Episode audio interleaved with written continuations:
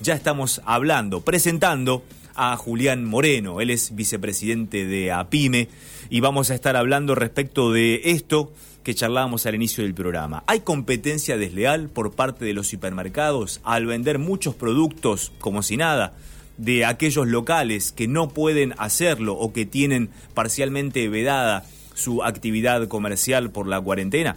Buen día, Julián. Gabriel Prósperi lo saluda. ¿Cómo le va? Buen día, Gabriel. ¿Todo bien? Bueno, muchas gracias. Muchas gracias por estar allí en esta mañana gris, tempranito con nosotros. Bueno, hay competencia desleal. ¿Qué se puede hacer respecto de esto? Ya, es, eh, es una disyuntiva, ¿no? Porque realmente hay este, los comerciantes sienten realmente una situación injusta. No te diría que hay competencia desleal, porque no hay maniobras de alguna manera este, deshonestas, pero es injusto para el comerciante que no puede abrir.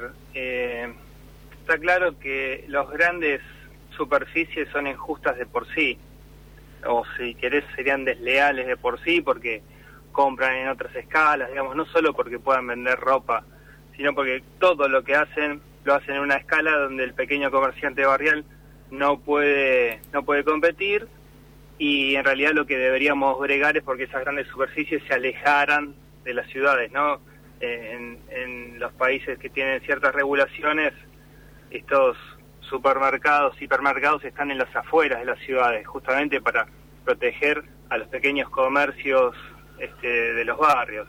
En el caso de la vestimenta, ya te digo, no no lo consideraría una, una competencia desleal, sino que es algo injusto. Lo que no tenemos que hacer, me parece a mí, es sumar argumentos a, la postura, digamos, de, abrir la cuarentena, porque hay situaciones injustas que esto está generando en muchos sectores.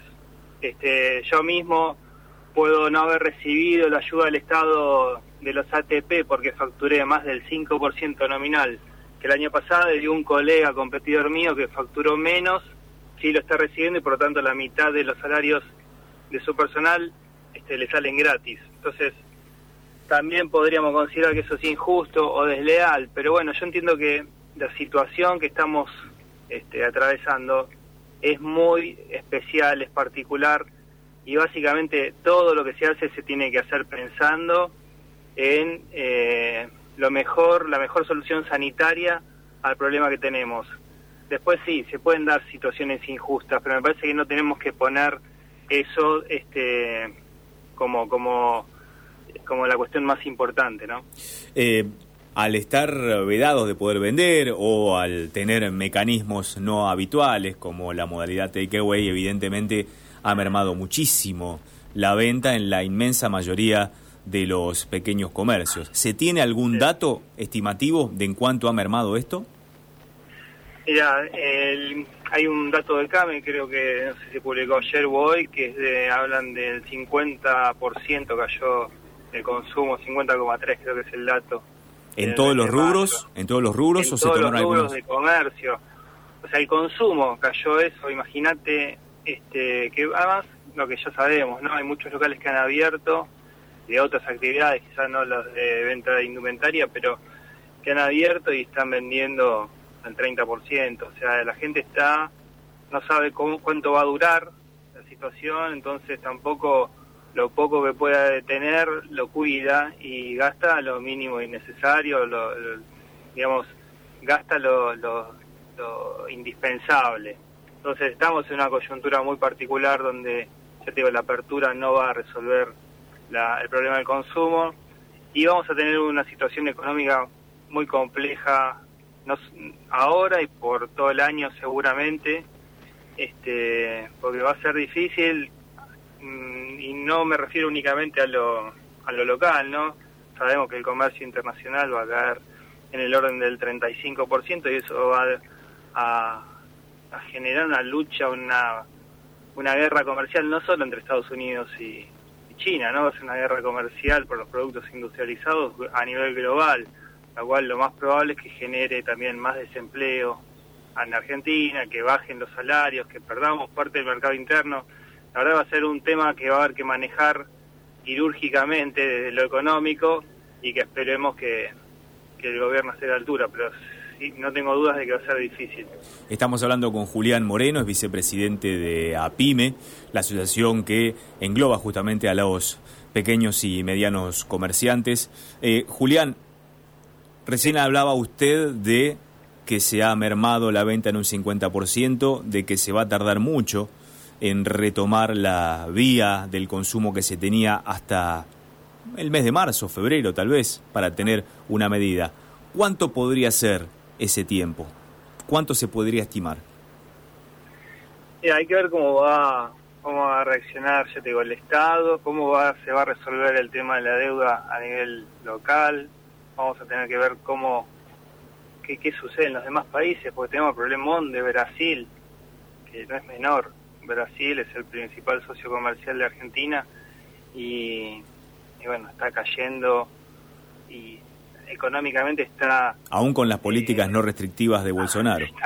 tal cual, tal cual. Aún con esa política está cayendo de manera terrible las ventas a Brasil y además con la, catástrofe sanitaria que están viviendo les va a costar mucho más recuperarse. Entonces, el panorama es oscuro económicamente para este año. Para el año que viene te diría que que no va a ser demasiado mejor. Sí, sí, ya pensando en, en, no tener el problema de la pandemia y, que esté la vacuna, augurando eso, eh, todos los organismos de crédito internacional van a, a, inyectar liquidez, me, imagino, en, el conjunto de la economía para que para revertir esto de la manera más rápida posible.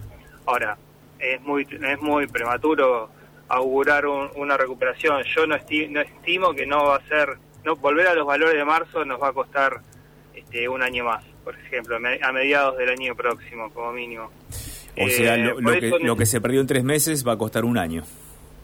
Va a costar un año como mínimo y para eso necesitamos mucha asistencia del Estado para poder seguir sosteniendo los puestos de trabajo y, y bueno, para que el Estado ayude a los que peor la pasan, los que están pudiendo facturar, este, esperemos que sean eh, solidarios y, cumplan con su con sus obligaciones fiscales, ¿no? Porque también estamos escuchando cosas de un poco, eh, también son grupos minoritarios, ¿no? Pero que, llaman a la rebeldía fiscal y todo eso, que es lo peor que podemos escuchar en una situación donde más que nunca nos necesitamos entre todos. Eh, se están abriendo en muchos lugares del país, por suerte, en la inmensa mayoría del territorio, se están abriendo actividades a la par de lo que se llama una nueva fase del distanciamiento social, no ya el aislamiento. Pero en algunos municipios de la provincia de Buenos Aires, en los que ya se estaban preparando para reabrir, aparecen casos. El, por ejemplo, el caso de Olavarría, la semana pasada, tenía un promedio de dos casos cada 60 días aproximadamente y le aparecieron en menos de una semana 30. ¿Qué hizo el intendente? Les dijo a los comerciantes no se puede abrir, volvemos a la fase 1, solo abren almacenes, supermercados, farmacias, ferreterías, etcétera, los demás todos cerrados. ¿Cómo cae en el comerciante que de un día para otro le digan, bueno, pueden abrir y a los tres días no pueden abrir más? Y terrible cae, pero eh, por eso es fundamental que tenga asistencia pública, porque la verdad que en esa, con esa, con esta coyuntura no hay forma de sobrevivir, si tenés que pagar salarios, tenés que pagar alquileres, si tenés, obviamente con abrir, no sé, tres, cuatro días, no, te, no puedes cubrir todos esos gastos, ni mucho menos. Además de la deuda que muchos vienen acumulando por estos tres meses de, cierre.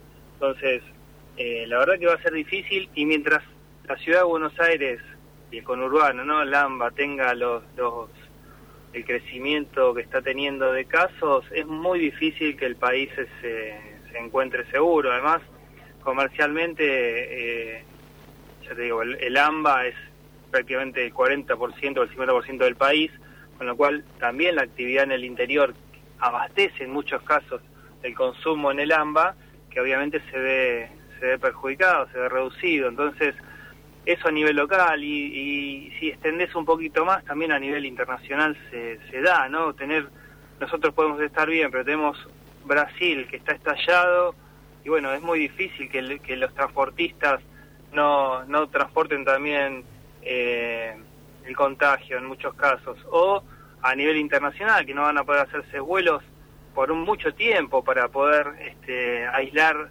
a los países que no tengan que tengan este, circulación comunitaria aún. Entonces, todo eso va a demorar que el comercio eh, repunte y, retome el, formato que conocíamos hasta mar, hasta febrero marzo. Además, creo que vamos a tener que pensar en soluciones alternativas de, de cómo vincularnos y de cómo ya veremos, ¿no? Pero cómo rediseñar el sistema en el cual vivimos. Difícil con una estructura productiva y comercial que viene de 200 años, ¿no? Este mm. sistema embudo, entre comillas, que tenemos, donde todo termina y empieza en la ciudad de Buenos Aires y en el AMBA. Habrá que ver cómo se puede hacer una alternativa de desarrollo sustentable a partir de la intercomunicación de otras regiones del país, ¿no? Así es, es un desafío que, bueno, es la, es la oportunidad también, ¿no? Esta, esta crisis nos tiene que dar esa oportunidad de pensar, de repensarnos y, rediseñar eso y, el vínculo con, con, el Estado que hoy creo que quedó muy muy sobre el tapete, ¿no?